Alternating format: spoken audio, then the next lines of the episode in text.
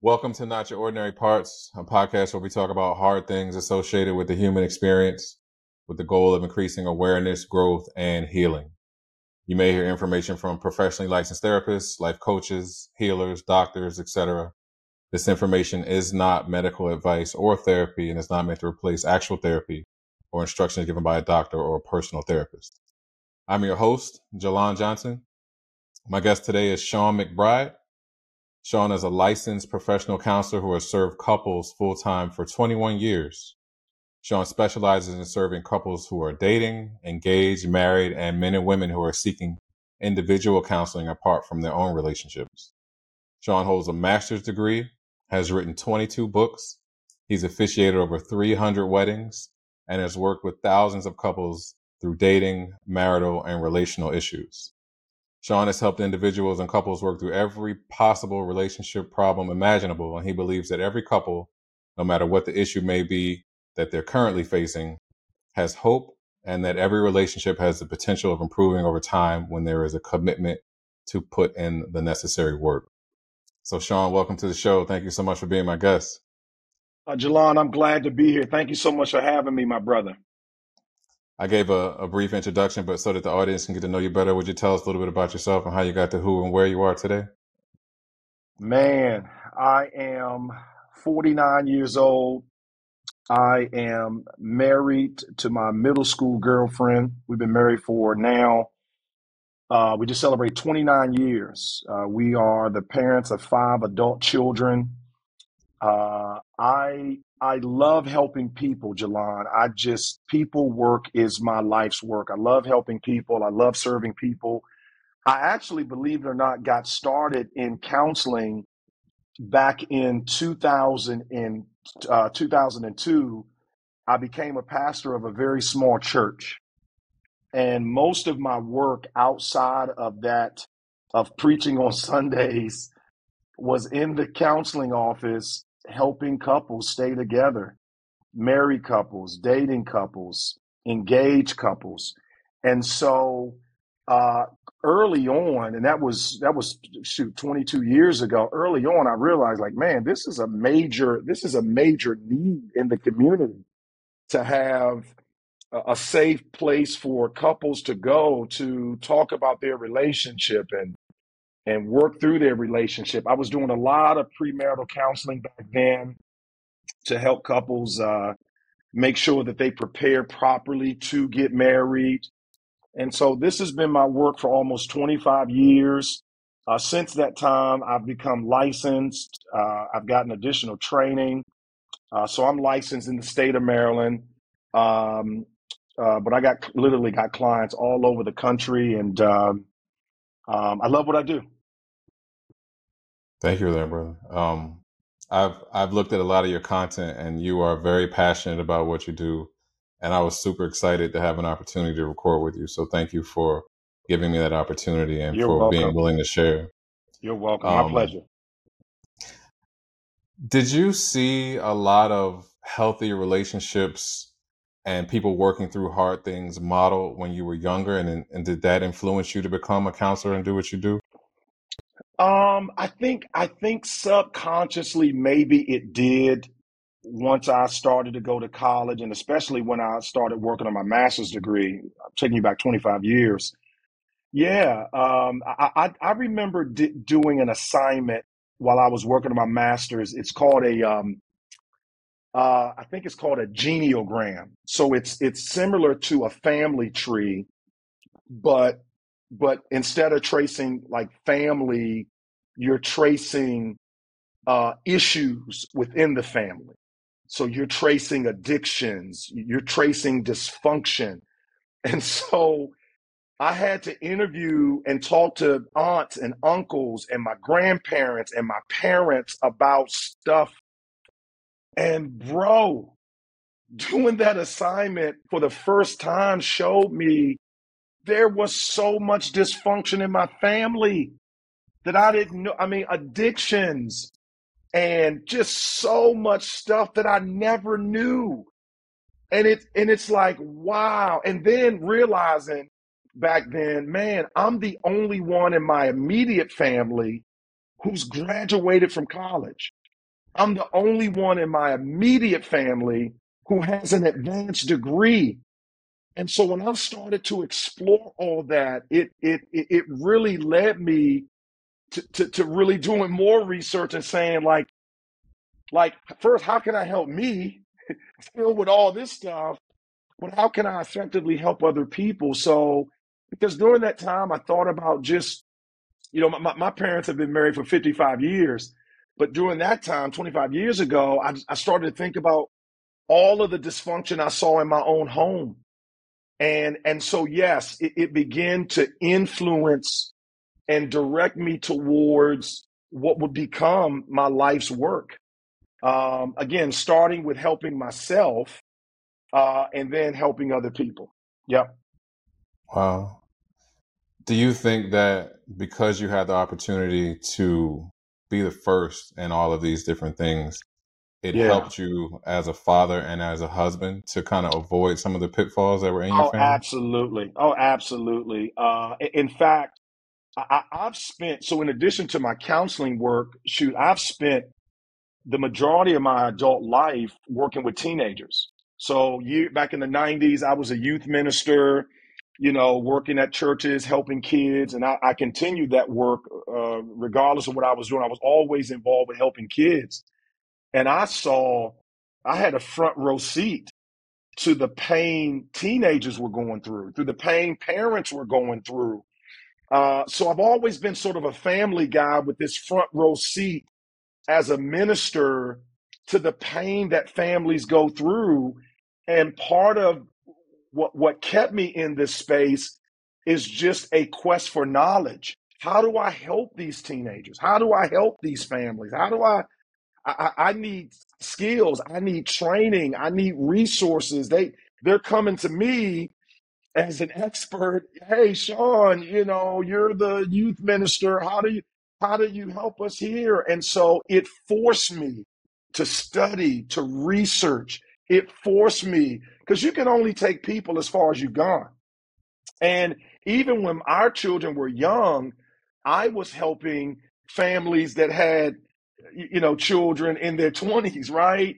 And so, yes, part of what helped me to raise what I call an effective family, a good family, I got a great family, was just seeing the pain from so many other families and saying, boy, I don't want this for my family.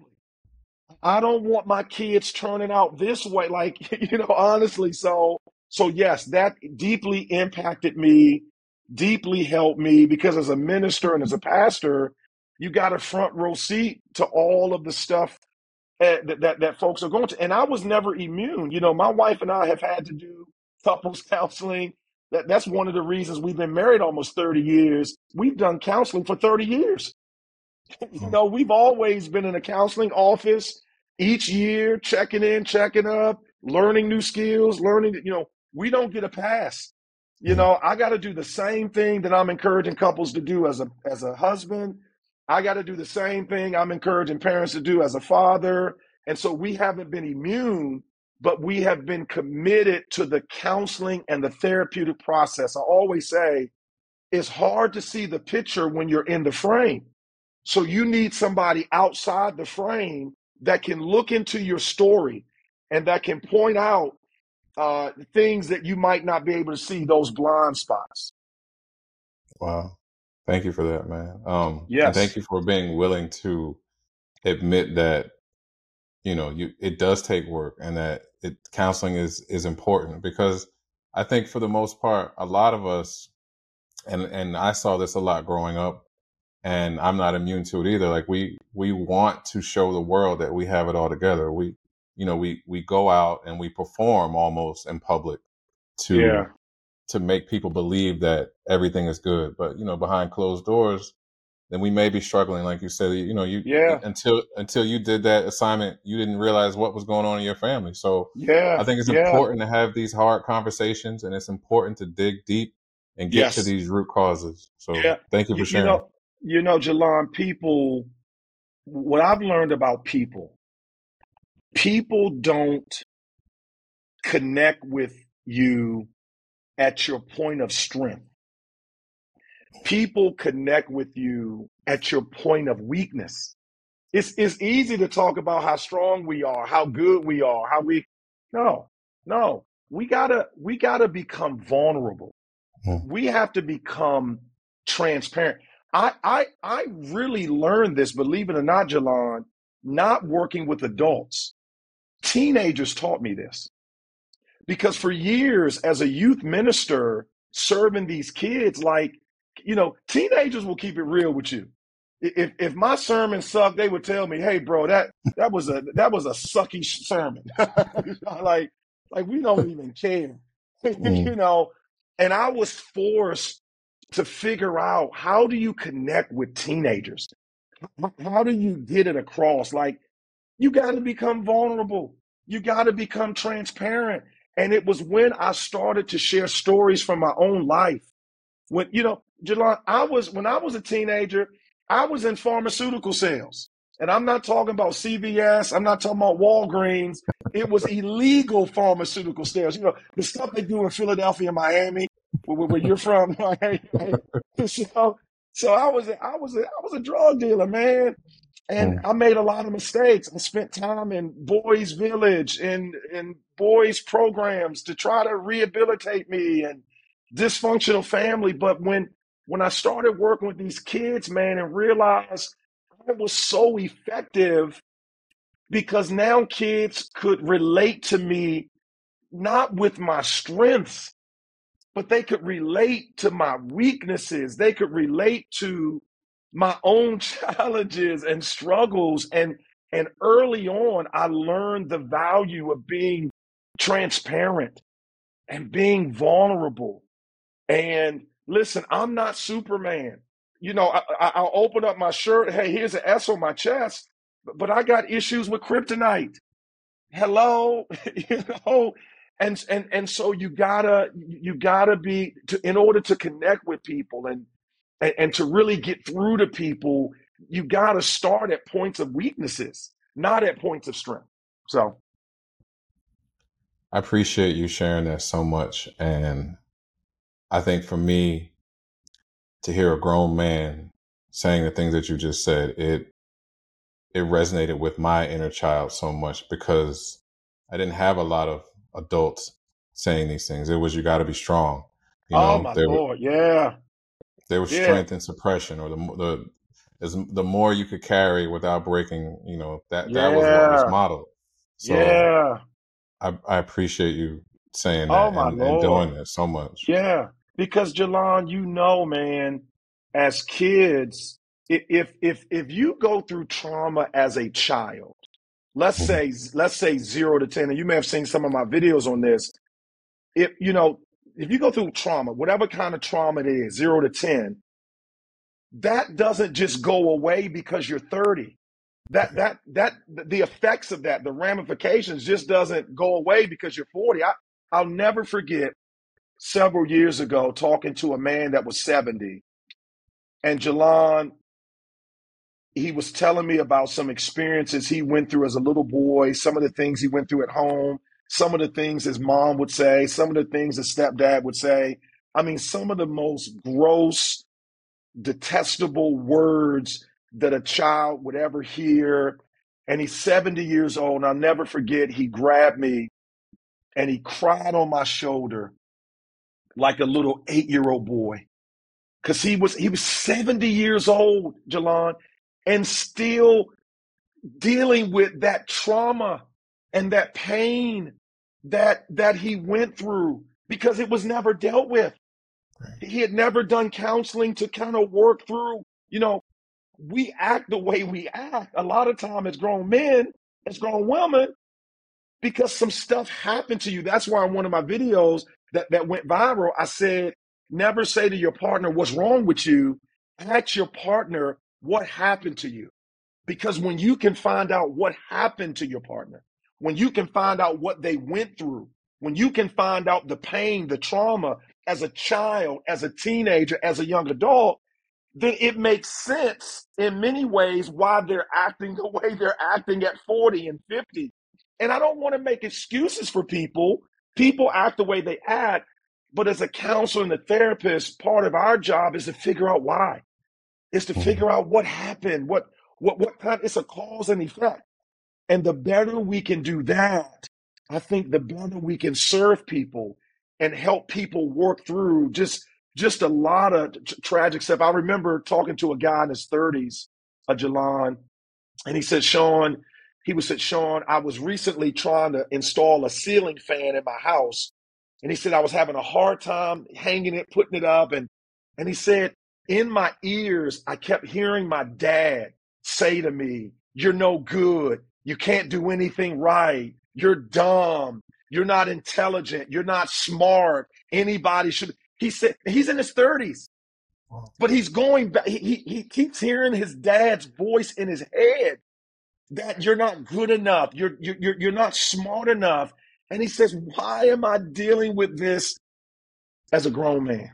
That's part of the pain that's been undealt with and unresolved, while 30-year-old men, 50-year-old men, 70-year-old men still feel the way they do about things. Well, trauma leaves clues. And I think behavior is one of the biggest. Yes. One of the biggest. Yes. So thank you for sharing those experiences as well. Yes. One thing I wanted to get into is something that you specialize in, and that's working with couples. And yes, some of the things that you have posted have,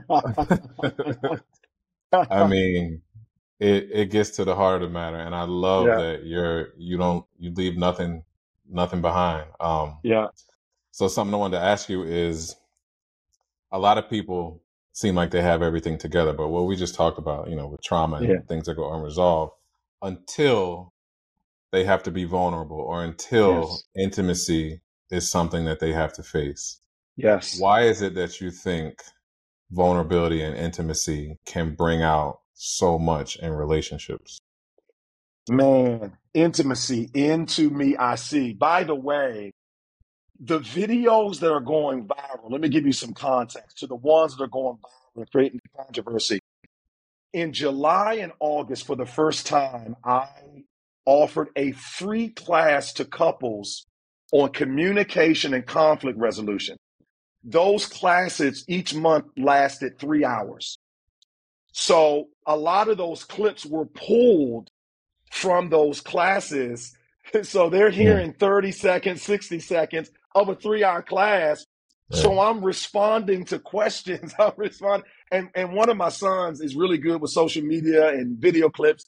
So he'll pull some of that stuff. Little did I know that some of that stuff could become controversial. But Jalon, here's the deal. While I love couples work, what I know is that sometimes, yes, we got to work with couples on helping them to get along better. But a lot of this stuff is not couples' issues.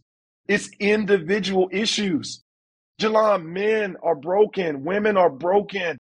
And then they get together because we're in love and we want to be together. And the longer you're together with that person, the real you starts to come out, right?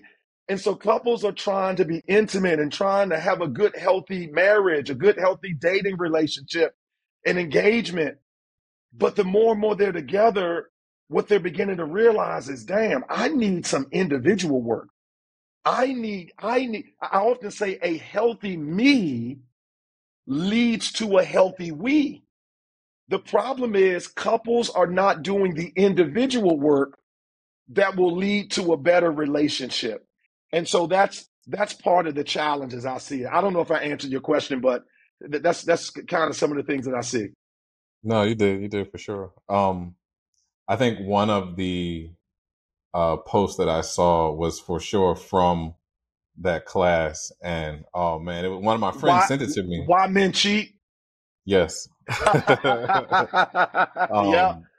So, I think I looked last week that video, 1.5 million views, 30,000 shares, thousands of likes. Yeah. Tens of thousands of comments. That wasn't my intention to go viral. I try to be balanced in my content, but here we are. I probably would have never met you if that wouldn't have went viral. It was a hot topic. and you posted about why men cheat, and it for sure ruffled some feathers. Yes. You said he's cheating because the other woman has created a safe emotional space. Yes. Please explain what you meant. Okay.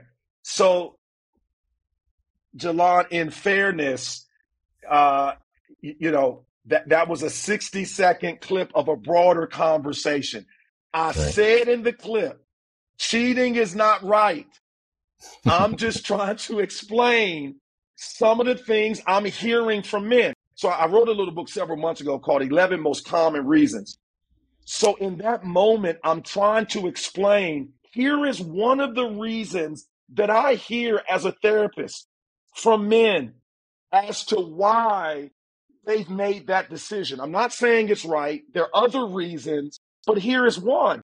And what men are saying is, show privately in the therapy office, listen, I got connected to Barbara, to Shirley, to Susan, to Lakeisha, to whoever, because of how she made me feel. Because I'm trying to help guys understand, okay, how did you get in that mess? How did that happen?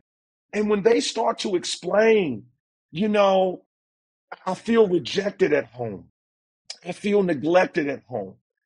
And I got into this relationship with this female, and the way that she made me feel, like I could let my hair down, like I wasn't being judged, I wasn't being condemned, I wasn't being told how I'm a no good this, how I'm a no good that. Every time I go home, I hear you.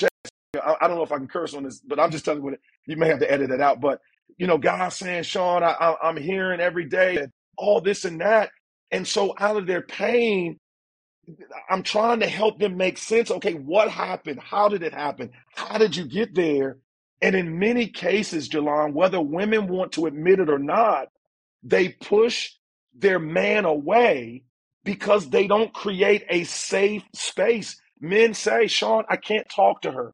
She doesn't listen to me. Jalen, I was literally with a couple this past Saturday night in a 3-hour intensive. And when we got to the root of his pain, he says, Shawn, she doesn't hear me. I can't talk to her because when I try to talk to her, I'm judged.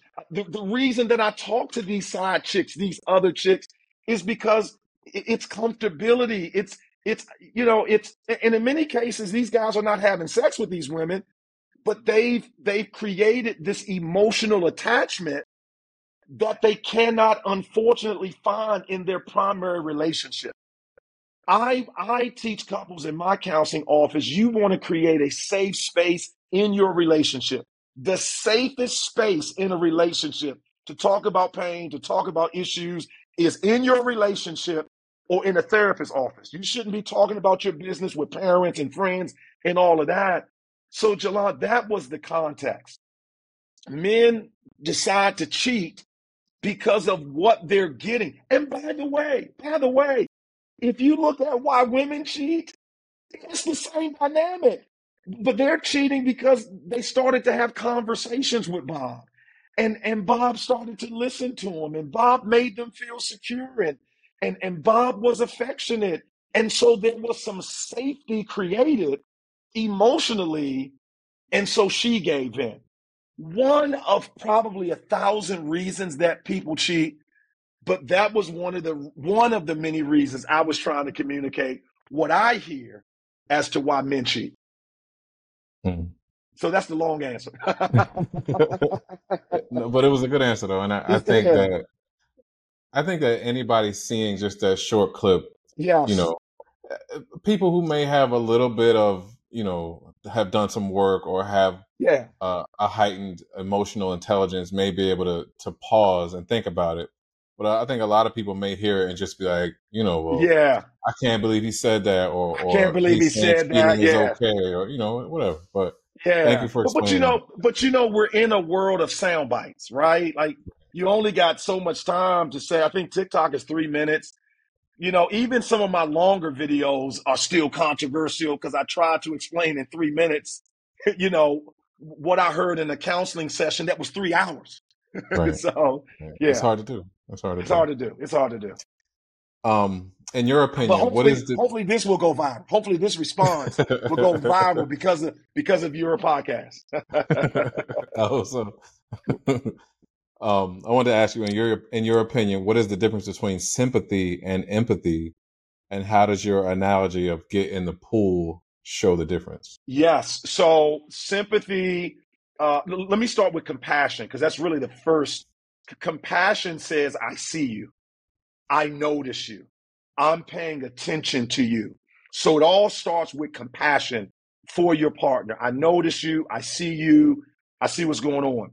Compassion moves to sympathy, where a person is drowning in the pool, and sympathy simply says, I care.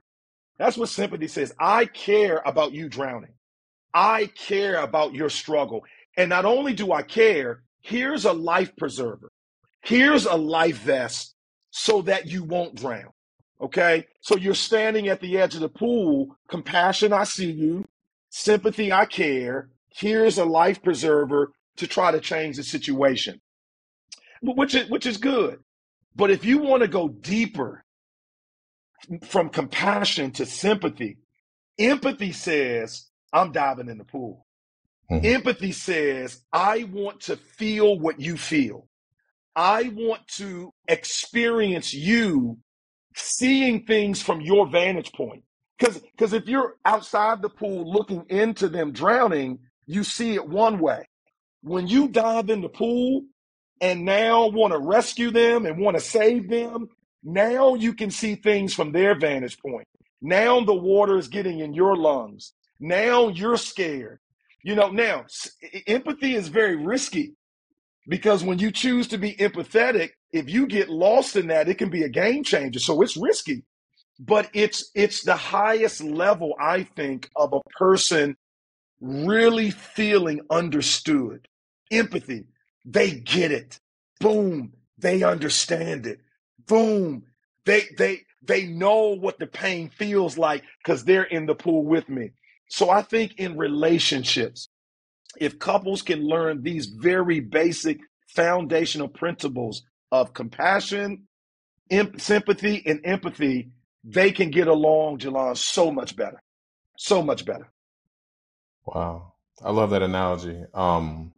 Because if you can feel what someone is feeling, it changes everything. Yes. It's one thing to say, oh man, so for instance, yes. When my father died, yes. I realized that telling people I'm sorry for your loss, yes, was trash. Right. Because it did nothing. When my father died and I understood what people were feeling, I reached back out to so many people and I said, you know what? I didn't do enough. There you go. Now that I understand what this feels like, yeah. This is a tremendous loss, and this pain is unbearable. And I wish I was able to do more at the moment where you were feeling yours. And Jalon, in the midst of conflict, in the midst of not being able to resolve conflict as a couple, sometimes one of the parties, or both of the parties for that matter, they just want a little empathy. They just want a little sympathy. Like, do you even care about my tears? Do you even care about what happened, about the story I just told you? And unfortunately, what I'm seeing in relationships daily is that most couples lack the basic foundational, fundamental skills of compassion, sympathy, and empathy. And one of the reasons because they never got it themselves. They go from toxic relationship to toxic relationship, and they don't know how.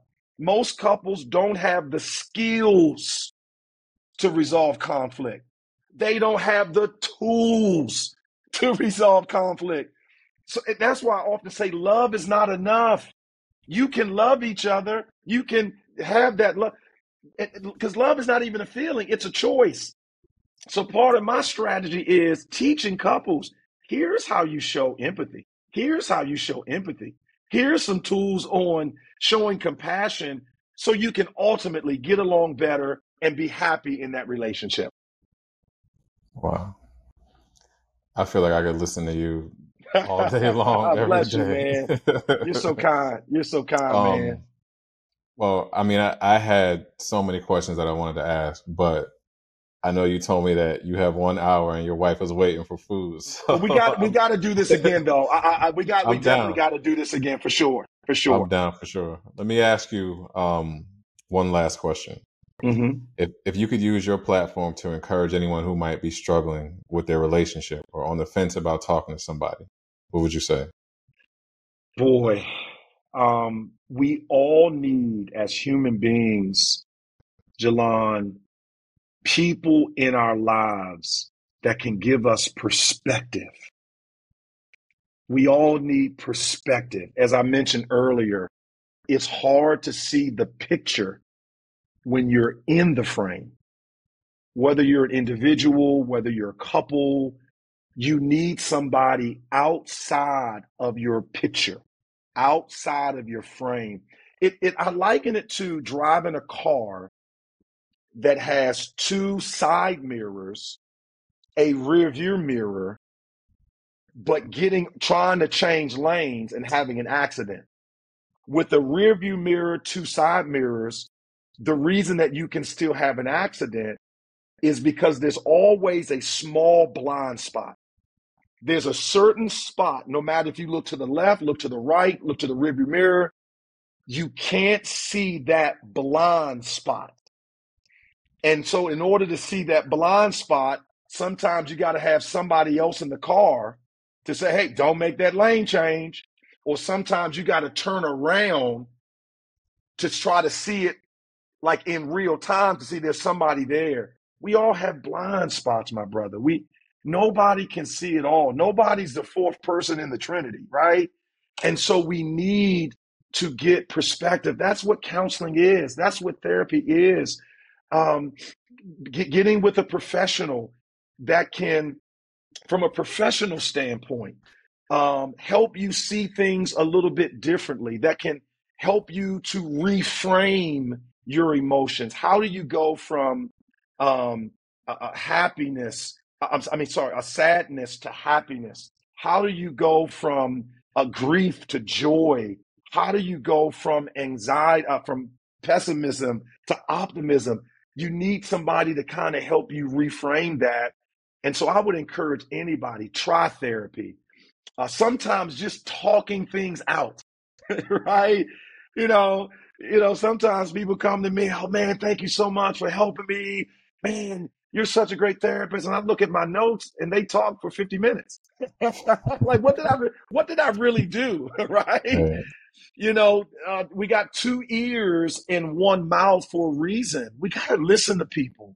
We got to listen to their pain. We got to listen to their problems. We got to listen to them. Sometimes... Jalon, people work through their own stuff. Sometimes people solve their own problems just by talking about it in a safe environment where they're not going to be judged. They're not going to be condemned. They're not going to be cursed out. They're not going to be made to feel because you feel this way, there's something wrong with you. And so that's what I would say to that. Thank you for that. That was wonderful. And I want to tag on a little bit. Yes. I know that it was probably very therapeutic for that older gentleman you said who was in his 70s to come to you and get that out. But we don't have to wait until we're 70 to have that moment. There you go. That's why I encourage therapy so much. And even if it's not therapy, just like you said, just talking. Because like you said, sometimes somebody could talk for 50 minutes or an hour and they just getting it out, they have a light bulb that goes off. Yep.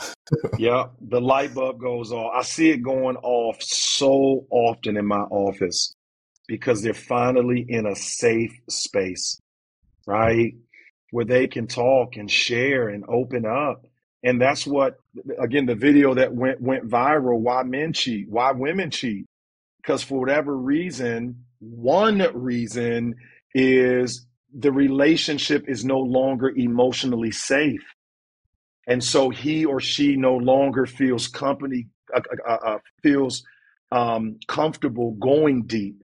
or sharing deep emotions and sharing deep feelings because of how they're made to feel afterwards. And so I hope that your listening audience will consider therapy, consider counseling, having a healthy outlet to talk to somebody so they can do better. Because when you can get that weight off of you, when you can do better emotionally, you're more productive, you're more optimistic, you got a better outlook on life, you know? So therapy matters, therapy works. Shawn, thank you so much for this.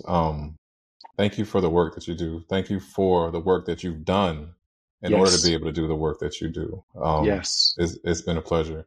Where can people find you online and on social media? Great question. My biggest platform is Instagram, Couples Counseling Center. Couples Counseling Center. They can find me on Instagram. They can find me on TikTok. Shawn McBride Speaks on TikTok. Shawn McBride Speaks. They can go to my website, couplescounselingcenter.org, couplescounselingcenter.org. I am in the DC area. So if you're in the DC area, we call it the DMV, I can see you in person. If you're outside of the DMV, I can see you virtually. I just had a session last week with a guy in Paris, France. Wow. I love virtual sessions, man. I can see people all over, no matter where they are. So that's how to reach me, couplescounselingcenter.org. And then what about your books? My books are on Amazon. Amazon, I've written 22 books. All on Amazon. You can also order those books at couplescounselingcenter.org. Just go to Amazon, type in my name, and you'll see all the stuff I've written. If you go to the counselingcenter.org, you can see in my store all of my resources there. And there's a free giveaway on my website. I'm giving away my 20th book for free as an ebook. It's called 52 Date Night Ideas for Busy Couples. Couples that play together, stay together. And so that's what I try to encourage to do. It's a free download, couplescounselingcenter.org. Go to the main page, download the book, and start having some fun with your partner. Gotcha, brother. Well, again, man, thank you so much for this. I love who you are. I love what you do. The information that you provide and the resources that you provide are life-saving. So thank you so much. You're welcome. Let's do this again, my brother. I love it. I love it. Thank you, man.